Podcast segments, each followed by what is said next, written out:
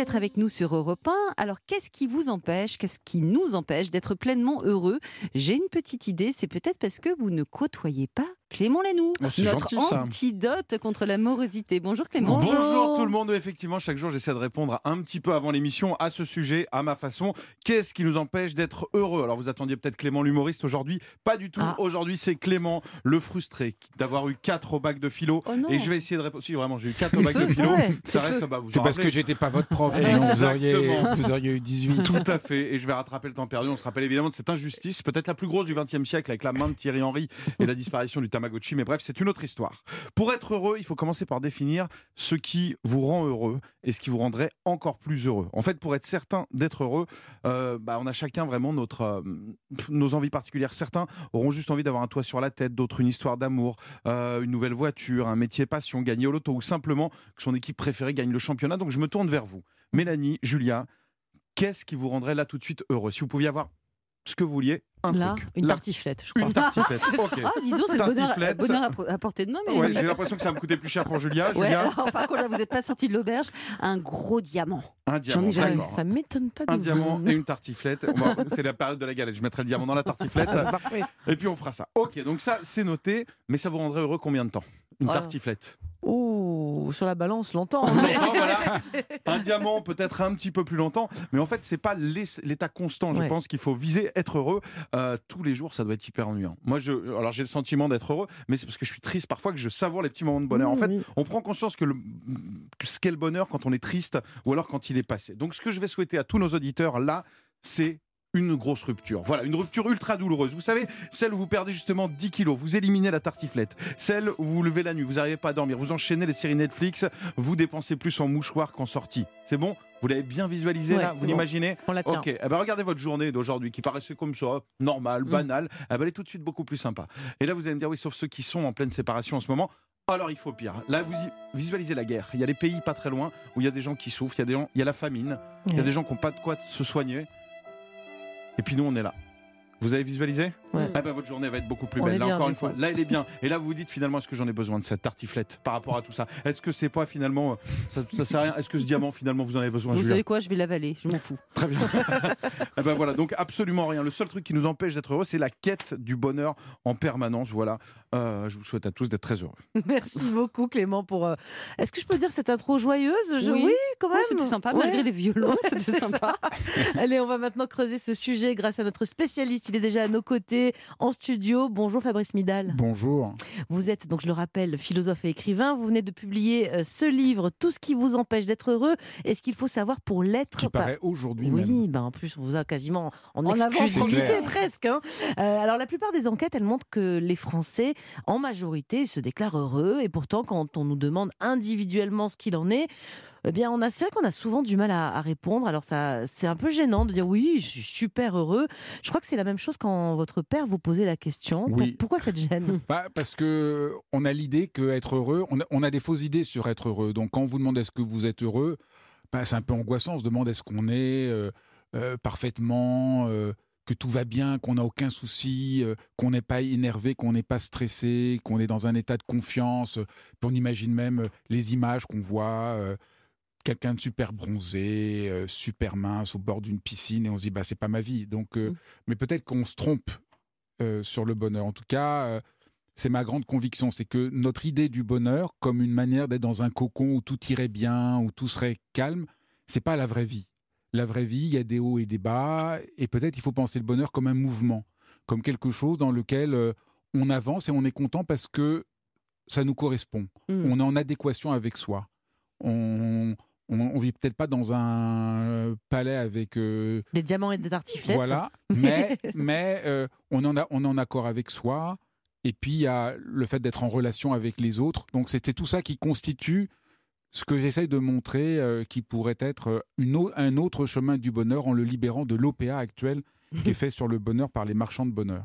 Fabrice Midal, j'imagine qu'en tant que philosophe, vous avez sans doute également cherché du côté de Platon, d'Aristote et d'autres pour comprendre ce qu'était le bonheur. Qu'est-ce qu'ils en disent Oui, parce que aujourd'hui, bonheur, on pense tout de suite à des trucs un peu niais de développement personnel, mais c'est la grande question des philosophes. Socrate euh, et Platon, c'est la première question qui se pose, se demander qu'est-ce qui m'empêche d'être heureux? Qu'est-ce que ça voudrait dire pour moi être heureux? C'est me demander qu'est-ce que j'ai envie de faire pour de bon. Mhm. Et donc, c'est déjà faire de la philosophie. C'est-à-dire, chaque fois qu'on se dit, mais au fond, qu'est-ce qui me rendrait heureux euh, cette année? Ben, Vous êtes obligé de voir, de vous interroger, de ne plus être passif devant votre vie. Mhm.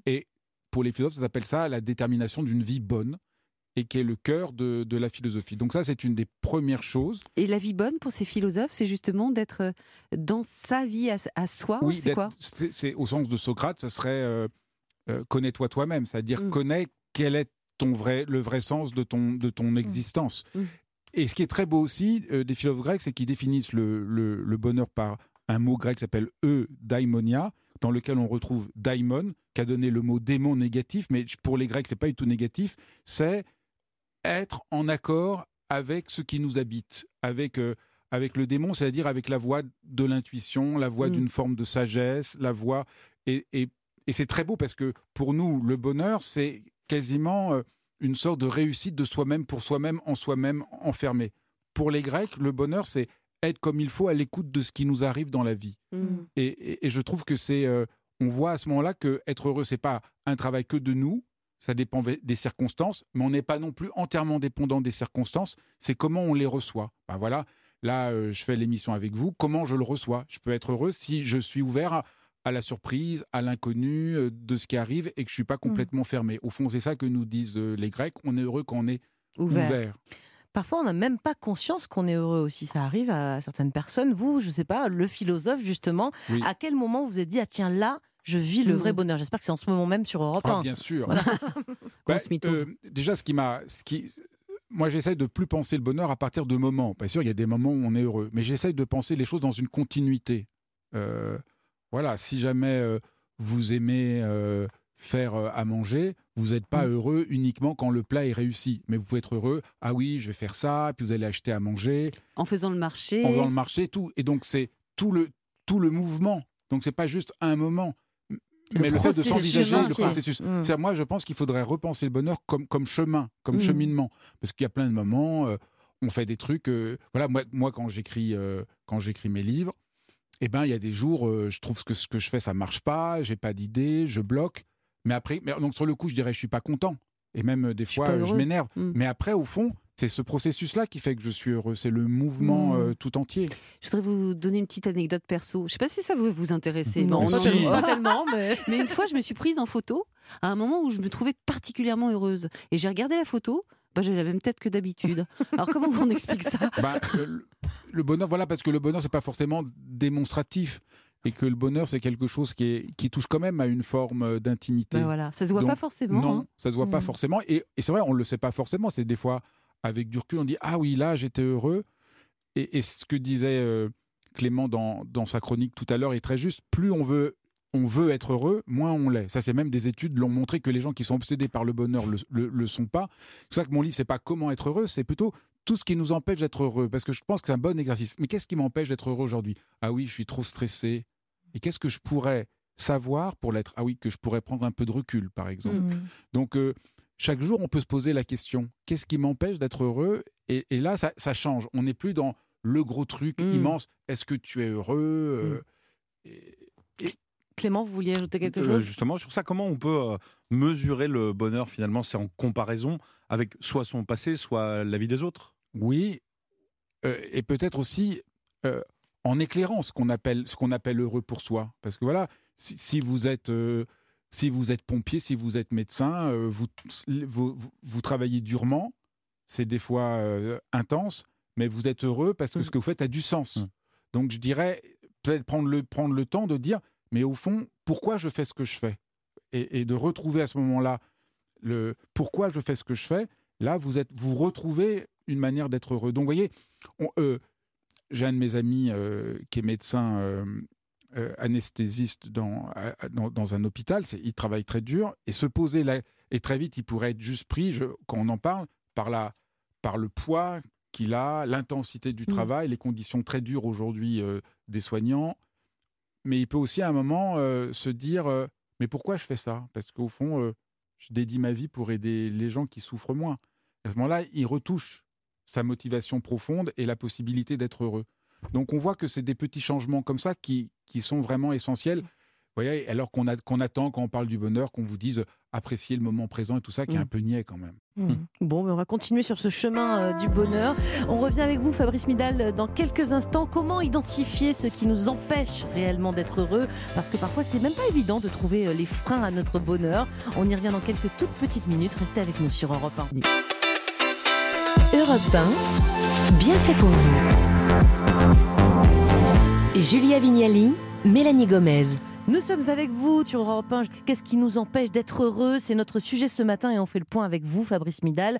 Vous êtes philosophe et écrivain, l'auteur du livre Tout ce qui nous empêche d'être heureux et ce qu'il faut savoir pour l'être, paru chez Flammarion aujourd'hui même. Alors on va parler maintenant de tout ce que l'on peut faire pour être heureux dans sa vie et on va déjà écouter quelques suggestions. Juliette Lavaux vous a interrogé dans la rue. On écoute tout de suite. Euh, on se sabote, on, a, on pense au négatif plus qu'au positif, Parfois, je, je pense. me considère satisfaite, mais je dirais pas que je suis heureuse. Alors, je changerai ma personnalité. Je serai hum, beaucoup moins gentille, beaucoup moins attentionnée vis-à-vis des autres. Je serai beaucoup moins généreuse. Je penserai davantage à moi et hum, je pense que j'atteindrai davantage, oui, le bonheur pour moi-même en pensant moins aux autres. Ce qui me rendrait vraiment à 100% heureux au vu de l'actualité, là, ce serait euh, de pouvoir partir à la retraite à, à un âge euh, qui me permette d'en profiter vraiment, de, de se dire que quand on sera un peu plus vieux, on aura encore euh, la force de profiter et de bah, d'être vraiment complètement heureux finalement.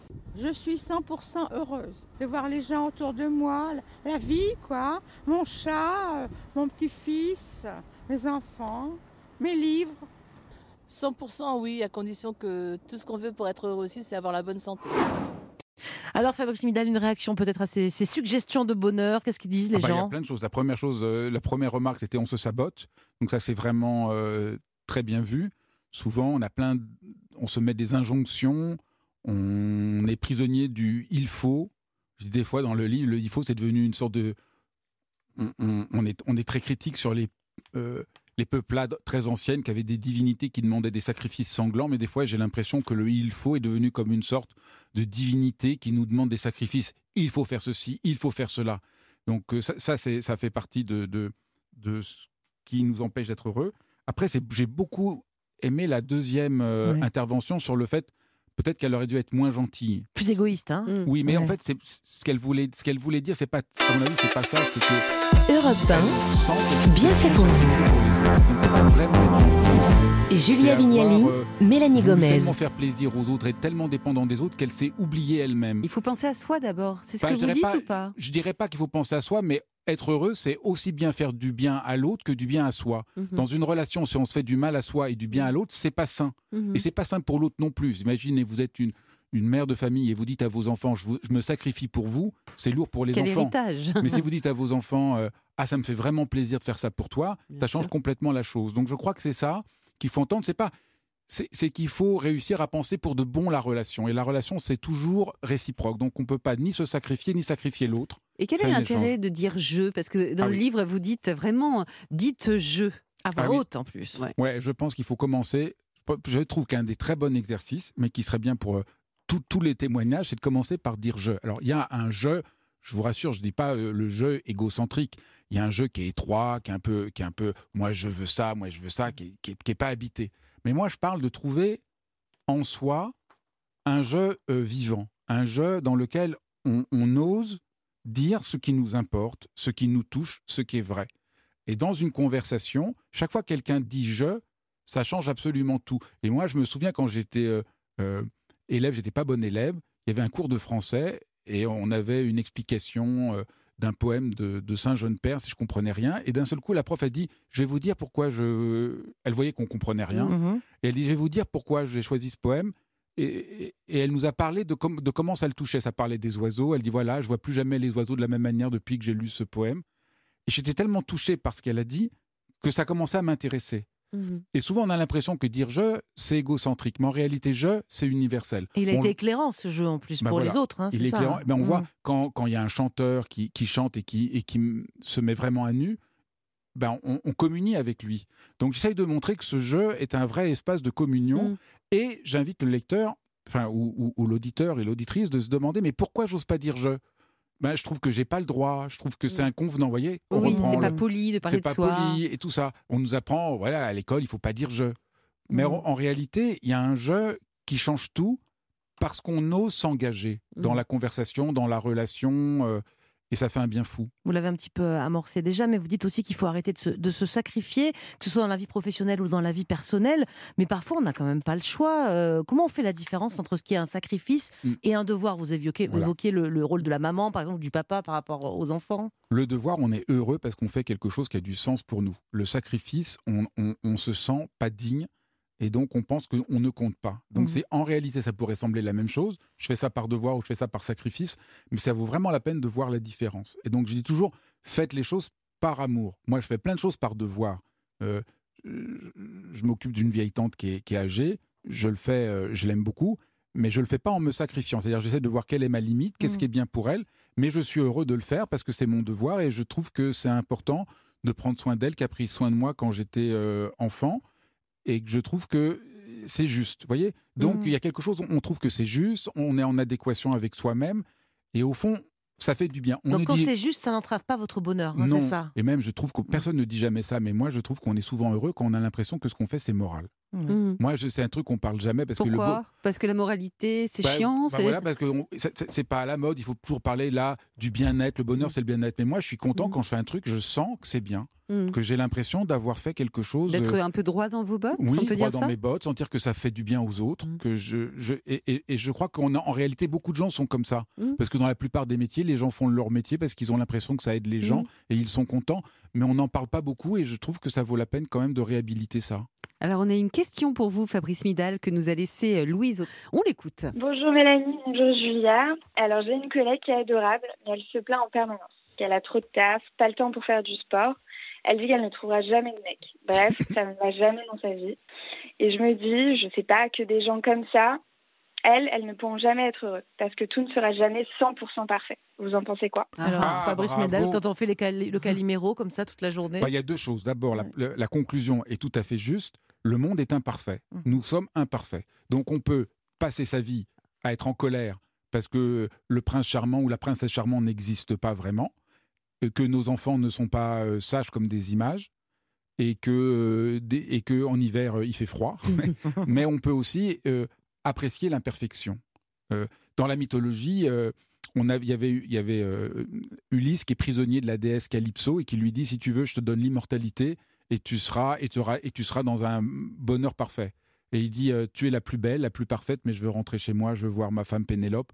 On va vieillir ensemble, c'est sûr qu'on va mourir, mais c'est ma femme euh, et je l'aime avec ses imperfections. Et donc je crois que euh, c'est très juste dans la dans la remarque que être heureux, c'est aussi accepter que on a des défauts, que les autres ont des défauts, que le monde n'est pas parfait, mais qu'au fond c'est ça qui est euh, qui est merveilleux, Qui est chouette. qui est chouette. Et après, l'autre point très juste, c'est quand on râle tout le temps, eh ben notre monde devient gris. Ouais. Et donc on, on- on- on crée un monde de plus en plus gris. Et plus on dit j'aurai jamais de mec, moins les en gens vont pas. avoir. Bah oui, parce que les gens ont plus envie de vous voir parce qu'ils vous voient tout le temps vous repousser. Mm. Et, et il faut, si on veut attirer quelque chose de lumineux et de joyeux, il faut essayer d'être soi-même Mm. lumineux et joyeux. C'est vrai que être heureux, c'est le contraire de l'égocentrisme. Avec nos vies à 100 à l'heure, Fabrice Midal, on nous conseille de plus en plus de prendre notre temps, de ralentir. On voit, hein, il y a des tas de livres de développement personnel qui font l'éloge de la lenteur pour être heureux. Mais alors, vous n'êtes pas d'accord avec Non. ça Je Pourquoi? pense qu'il faut trouver le. Il y a- des moments, ça vaut la peine de ralentir. Ouais. Il y a des moments, c'est génial de courir. Ouais. Moi, il y a des gens, il y a des moments, j'adore faire les choses à 100 à l'heure. Mm. Et puis, euh, si euh, euh, je, je suis au restaurant, je suis, ra- je suis content, si je suis prendre votre pressé, temps. qu'on, Ah si, je suis pressé, si je suis pressé, je suis content qu'on me serve vite. Si j'ai le temps, je suis content d'avoir. Mais donc des fois, je suis content que les gens soient, soient rapides. Donc j'ai dit, le, le problème, il n'est pas la lenteur ou la rapidité, il est est-ce qu'on est en lien avec ce qu'on fait? Mhm. Et on peut être très rapide et entrer dans une forme de, de résonance. Et, et- et je pense que l'important, c'est parce qu'on peut être aussi très lent et, et être complètement perdu dans ses pensées. Mm. La question, c'est vraiment est-ce que on entre en lien et que ça résonne en nous, ça chante en nous, ça. On, et, C'est et la- juste, quoi. et la résonance, c'est vraiment, euh, voilà, je parle avec quelqu'un et j'entre en rapport avec elle, je lui donne quelque chose, je reçois quelque chose, et c'est ça qui rend heureux. Avec, euh, Mhm. voilà, on, on parle avec quelqu'un, il y a un vrai échange et on est heureux. Et donc, c'est pas une question de temps, c'est une question euh, de vérité de l'échange, de vérité du cœur. Eh bien, merci beaucoup Fabrice Midal. On va vous retrouver dans quelques minutes et on va continuer à parler du bonheur, de comment mettre de côté ou utiliser différemment hein, ces freins du quotidien qui nous empêchent d'être pleinement heureux. À tout de suite sur la voie du bonheur sur Europe 1. Europe 1, bien fait pour vous. Mélanie Gomez et Julia Vignali. Bienvenue si vous nous rejoignez. Avant de retrouver les bienfaiteurs d'Europe 1 avec qui on va, on va faire le point sur les injections esthétiques et les, et les livres de jeunesse. Rien à voir, mais bon, les deux ça peuvent peut rendre heureux. aider, à, voilà, aller vers le bonheur. hein. Mais pour le moment, on parle toujours de bonheur, justement. Est-ce qu'il faut savoir pour l'atteindre, ou en tout cas ne pas être malheureux avec vous, euh, Fabrice Midal, philosophe et écrivain, je le rappelle? Fabrice, vous étiez justement venu l'an dernier ici pour nous parler d'hypersensibilité. Est-ce que c'est pas plus difficile d'être heureux quand on est justement hypersensible et que la moindre remarque nous blesse ou que le moindre film nous bouleverse Oui, je me suis dit, moi, euh, en tant qu'hypersensible, le bonheur comme on me le présentait, euh, c'est pas pour moi. Parce Mm. que moi, c'est souvent euh, les montagnes russes, émotionnellement. Mais à partir du moment où j'ai compris que le bonheur, c'est pas ça, et que le bonheur, au fond, c'est aussi euh, avoir des grains de folie, c'est aussi être enthousiaste. Ah, je me dis, non, on a de la chance, Mhm. nous, les hypersensibles, parce qu'il y a Mhm. quelque- on, on est, on est très touché, mais on est aussi, on est aussi euh, très vivant. Moi, je dis sou- souvent, les hypersensibles sont hyper vivants. Et quand on fait la paix avec son hypersensibilité, bon, ça c'est un, un autre sujet, mais quand on fait la paix avec son hypersensibilité, au contraire, on peut être très heureux parce qu'on ressent les choses avec intensité, on perçoit les choses euh, de manière très, très forte. Et là aussi, ça nous, ça nous impose, disons, c'est philosophe qui parle, de déconstruire cette idée qui, a- qui- qui- qui existe depuis longtemps, que le bonheur, c'est dans un état euh, que les philosophes appellent d'ataraxie, de calme complet, dans lequel je suis dans le détachement. On peut être ivre de bonheur. et moi, je pense l'inverse qu'on peut être ivre de bonheur. Moi, je pense que le détachement, c'est pas du tout, euh, c'est pas ma vie. Euh, moi, je suis touché par les choses. je suis, je suis ivre de bonheur, mais des fois, je suis aussi en colère. Je suis, et on peut être heureux en colère aussi, parce que l'idée qu'il faudrait toujours être heureux quand tout est calme, non. On peut être, on peut être euh, révolté et être heureux parce qu'on sent que c'est que c'est juste. Et pour être heureux, vous prenez aussi quelque chose de très important et qu'on a tendance quand même à oublier, surtout quand on est adulte, c'est que pour être heureux, il faut s'amuser. Ah, ça c'est fondamental. Mais c'est pas évident de s'amuser au boulot. Enfin, nous, on s'amuse beaucoup Ah, nous, on ici dans cette émission Alors, sur Europe déjà- 1, mais tout déjà, le monde n'a pas des boulots rigolos, quoi. Ce qui est très intéressant, c'est d'arriver à comprendre qu'est-ce que ça veut dire s'amuser. Ce qui est pas parce que s'amuser, c'est quand on joue, on fait deux choses. D'une part, on apprivoise le chaos. Parce que quand vous jouez, il y a du chaos, il y a du désordre, vous jouez au, on fait du toboggan, des tas de trucs, on perd pied et ça nous fait rire. Et l'autre chose, c'est qu'il y a des règles. Parce que vous, jouez, on joue pas n'importe comment. Vous jouez aux dames, Mhm. vous ne pouvez pas faire n'importe comment. Dans la vie, quand il y a du chaos, ça nous terrorise. Quand il y a des règles trop fixes, on est complètement rigide. Quand on joue, on s'amuse avec ce qui nous fait peur, le chaos, et on s'amuse avec les règles. Donc, par exemple, s'amuser, si je viens dans l'émission et j'essaye de m'amuser, au lieu de le prendre le truc très sérieux et de me mettre la pression, ça va pas dire que je fais n'importe quoi. Ça va dire que je vais essayer de regarder la situation en voyant par où il y a du jeu et par où je peux m'amuser, je peux, par où il y a de la liberté. Mhm. Donc, moi, c'est devenu, euh, sous, moi qui suis, qui ai tendance à être un peu trop sérieux parce que je veux bien faire, etc. Mhm. Et ben, souvent, je me dis, bah, et si je m'amusais? Et paradoxalement, je fais mieux mon travail quand Mhm. j'essaye de m'amuser, pas moins bien, parce que je mets tout mon cœur, mais j'enlève la pression qu'il faut que je sois parfait et Mhm. la peur qu'il y ait du chaos. Vous consacrez également dans votre livre un chapitre à la routine. Euh, on est plus heureux quand on a nos petites habitudes. Ah oui, ça m'amusait beaucoup parce qu'on dit toujours oh là là, il faut pas avoir de C'est chiant, la routine. routine. Mais en réalité, la routine, quand toute la vie est une routine, c'est affreux. Mais moi, le matin, quand je me lève, Vous avez des petites routines j'ai ma routine. Ah ouais, je me, C'est quoi? Ben, je me lève. D'abord, je vais, je vais me laver les dents. Après, euh, je, je prends ma douche. C'est tout, tout un, un peu un ordre. Mhm. Mhm. Et, euh, et je me suis dit en, en réfléchissant, mais au fond, ça, ça me rend heureux. Mm. Et, et ça me rend heureux parce que j'ai pas besoin d'y penser. Donc, je suis disponible. Je suis Mhm. disponible euh, pour être à l'écoute de Le parapluie jaune état. que, que Julia vous a offert, il fera partie de votre routine, je pense. J'espère pas, ça veut dire que la météo serait, serait Mais- mauvaise. ah oui, mais et donc y a, je- ce que je voulais montrer, c'est que il faut pas dénigrer nos petites routines parce que, euh, par exemple, si, si vous êtes musicien, vous avez votre Mm. routine, vous jouez de la musique. Du coup, comme vous avez appris à jouer de la musique, ben vous pouvez mieux vous concentrer à la mélodie des choses. Donc la routine, c'est laisser tomber l'accessoire pour revenir à la mélodie du monde. Alors, on vient de recevoir un autre message. C'est celui de Marie, on l'écoute. Bonjour Mélanie, bonjour Julia, j'écoute actuellement l'émission et j'aurais une petite question. Alors c'est vrai qu'on dit souvent que l'argent ne fait pas le bonheur, mais je pense que ça aide quand même un petit peu dans notre vie quand on a de l'argent. Et j'aimerais euh, j'aimerais avoir l'avis du philosophe là-dessus, s'il vous plaît, si c'est possible. Mais oui, Alors, c'est l'argent, possible. le Le flouze, les pépettes, qu'est-ce qu'on en Bah, dit? c'est- C'est clair que notre bonheur dépend des circonstances, donc de l'argent, de la santé, des gens autour de nous, mais pas que. C'est-à-dire que quand on est obsédé par ce qu'on veut avoir, ça cesse de, l'être parce que, euh, disons, le problème, c'est croire qu'on sera heureux quand on aura un idéal euh, lointain qui dénigre notre expérience présente. Et donc, par exemple, si je me dis, je serais heureux si j'avais de l'argent, donc, je m'empêche de le vivre, euh, de vivre comment je peux être heureux là maintenant. Mais bien sûr, avoir de l'argent, avoir des amis, être en bonne santé, se sentir aimé, euh, avoir le soleil, euh, voir le ciel bleu, tout ça participe de, de notre bonheur. Et je crois que c'est faut-il s'en important. rendre compte aussi. Il y a des Encore gens voilà, euh, qui passent à côté de tous ces petits bonheurs, non? Qu'est-ce que vous Ah, en plein. pensez? Et puis il y a même gens Mm. qui ont- qui sont très riches et qui sont très malheureux. On en Ouais. voit. ça fait. Donc c'est sûr que d'abord il y a beaucoup de gens ils en ont jamais assez. Mm. Donc il y a il y a une, une impossibilité d'apprendre ce mouvement très profond. C'est-à-dire on n'est pas heureux. Enfin il y a des gens qui ont, une, qui ont une sorte de nature et qui sont tout le temps heureux, mais pour beaucoup de gens, disons comme moi, qui vraiment a vécu une enfance assez difficile et qui n'était pas du tout, c'était pas gagné que je sois heureux, je me rends compte que ce qui m'a permis d'être heureux, c'est quand même ces questionnements réguliers. Est-ce que pourquoi je suis pourquoi je suis malheureux? Qu'est-ce qui ne va pas? Par où je peux me transformer? Qu'est-ce qui Mm. m'empêche d'être heureux?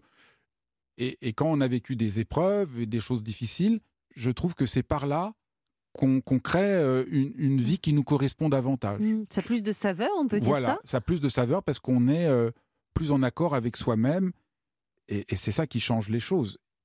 Alors pour identifier tout ce qui nous empêche euh, d'être heureux, on a vu que ça passe aussi quand même par un cheminement assez personnel, mais on vit quand même dans un monde aussi qui est de plus en plus imprégné euh, bah, par la peur, par les peurs, la maladie, la guerre, le, climat, les grèves. Enfin, il y a tellement de choses quand même pour nous pour nous empêcher d'être heureux et de, tout ça- de s'accomplir, on va dire. Euh, bah, comment on fait pour enlever ou comment on met de côté ces angoisses générales, on va dire? Ben, euh, ce qui est important, c'est que justement, si la situation est difficile, il faut apprendre à être heureux. Il faut apprendre à ne pas, euh, être, comme on disait, être dans le ressassement et la plainte en permanence, qui va n'aider en rien. Si la Mm. situation est difficile, eh ben, il faut que nous, on retrousse nos manches et d'essayer d'être un peu une, Mm. une- une lumière dans, dans le monde. Donc je dirais, euh, ben, revenir à ce qu'on peut faire nous. Voilà, on ne peut pas sauver à soi tout seul le monde. On ne peut pas non plus sauver euh, personne, même si on a des enfants qu'on adore, on ne peut pas les sauver. C'est à eux de vivre leur vie, on peut les accompagner. Et je crois que c'est ça qu'il faut se dire. Euh, la situation est triste. Qu'est-ce que je peux faire pour aider, euh, pour aider le monde aujourd'hui? Et on peut être heureux même en temps difficile. On a parlé d'argent il y a quelques instants. Est-ce que l'argent fait le bonheur? Est-ce que l'amour fait le bonheur? Je Ah voudrais oui. que vous vous adressiez aux célibataires et, aussi aux personnes en couple, mais qui sont malheureuses euh, en amour. Vous disiez tout à l'heure que le prince charmant, ça n'existe pas, ok. Mais si on pense avoir trouvé le prince charmant, est-ce qu'on risque pas aussi de toujours vouloir euh, mieux? Comment on arrête ce petit Ah, ça, vélo dans la tête là? Ben, ça, euh, Pour être moi, je- heureux en amour Pour être heureux en amour, déjà, il faut peut-être euh, réouvrir le champ de l'amour. Ne pas le restreindre uniquement à la relation amoureuse. Aujourd'hui, l'amour, c'est uniquement la relation amoureuse. Et je pense que il faudrait redonner droit euh, à l'amitié, aux affections. Euh, ça serait vraiment euh, cette manière dont tout le monde a- ne voit plus l'amour euh, se restreindre uniquement à la relation amoureuse, dans une sorte de Mm. passion en plus. On confond les choses, puisque peut-être que la relation de couple, c'est pas la relation de la passion, c'est peut-être la relation d'une connivence fondamentale dans lequel euh, le foyer, c'est un lieu où on peut se reposer, où on peut baisser les armes, où on peut se sentir accepté. Un cocon Sécurité. Euh, oui, Mhm. mais, mais c'est ça au fond, c'est le- l'endroit où on peut être exactement comme on est. Donc euh, je pense que ce serait bien d'arriver à, à- ça serait le thème d'une autre émission, mais de, de- de déployer les différentes modalités d'amour. Oui, Et- où est-ce et- qu'on est, qui on est avec quelqu'un? Voilà. Peut-être en amitié aussi? Mais oui, parce que les gens pensent uniquement, mais la relation d'amitié est un lieu où on peut vivre cette relation d'amour comme où on se sent aimé, on se sent reconnu, on sent qu'on compte, on sent qu'il y a un échange.